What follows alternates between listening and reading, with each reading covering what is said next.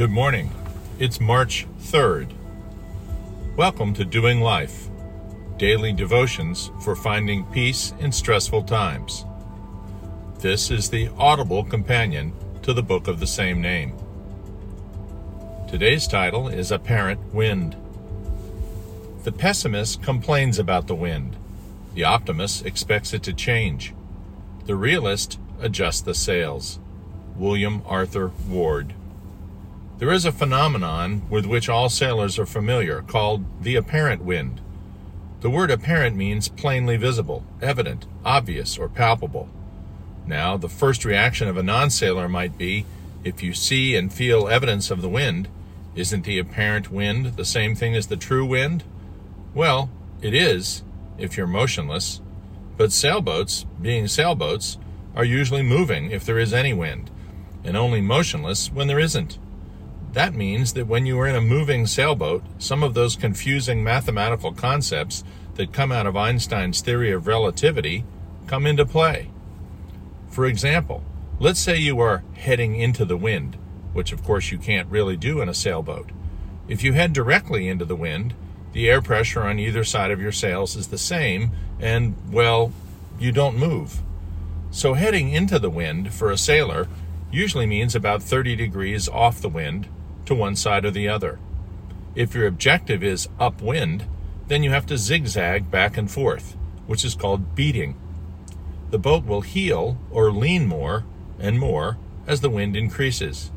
Real sailors like the thrill for a while. If the wind and or current is very strong, there is significant side slip, and you make very little progress over time. In order to make the boat go forward efficiently at thirty degrees off the wind, you have to pull the sails in close to the axis of the hull. We call that close-hauled because the sheets, which are the lines that control the sail's lateral movement, are hauled in tight. With this sail set, the wind is more or less constantly in your face.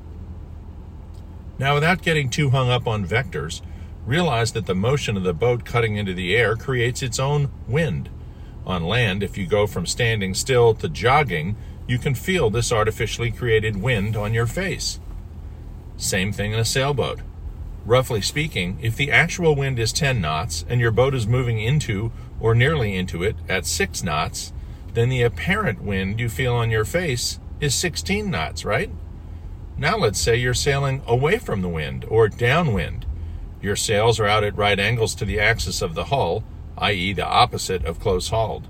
The wind is coming now from behind you at ten knots, but you are moving away from the wind at six knots.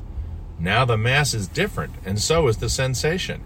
The apparent wind is only four knots, not sixteen knots. That's a four-fold difference in movement sensation, even though the boat is still going six knots and the actual wind speed is still ten knots. Although you feel like you are going slower, you are actually moving through the water at the same speed. If your objective is downwind, you can run straight at it with no zigzagging, so even though your boat speed is the same, you get there much quicker. I'll bet you can see the lesson in here without me even telling you. How one experiences a given circumstance depends largely on one's perspective. If you encounter a major setback at work, or in your health, or in your marriage, or in raising your kids, or in any number of life events, then you might well view that setback as a deal breaker, as insurmountable, as the straw that breaks the camel's back. That can lead to anger, discouragement, depression, and a downward spiral, from which it is extremely difficult to recover. It's like you're close-hauled, heeling all the time, cold spray and wind in your face, muscles taut on the sheet and helm, zigzagging over and over, yet making very little progress. But what if you see the setback in the light of faith in God's providential plan for your life? Not in a Pollyanna way, you may still be suffering, but looking at it from your Savior's perspective, if He's the one that puts the wind in your sails and the one who floats your boat, sorry, couldn't resist, then you can rest easy. He's got you. He knows your true destination, even if you don't. Adjust your sails, as Mister Ward says. You may need to just go with the flow for a while. Let your sails out and head downwind for a bit. Relax your muscles, rest your mind, and get your balance back. When things are coming apart, you may need to take a new direction. a new strategy, or maybe only take a break. When something isn't working, you try something different, right? You may have to try it the boss's way for a while.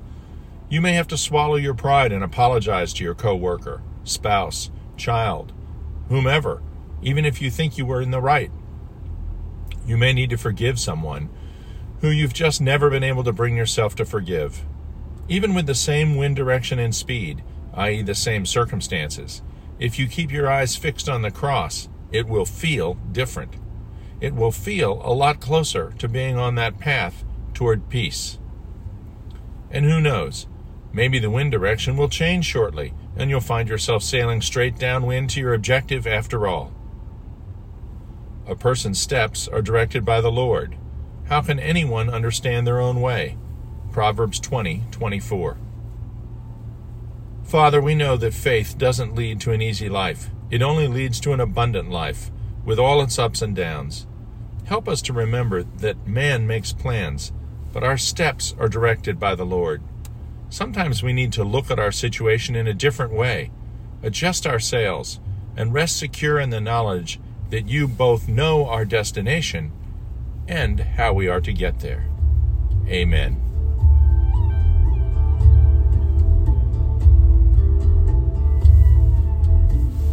We'll see you tomorrow.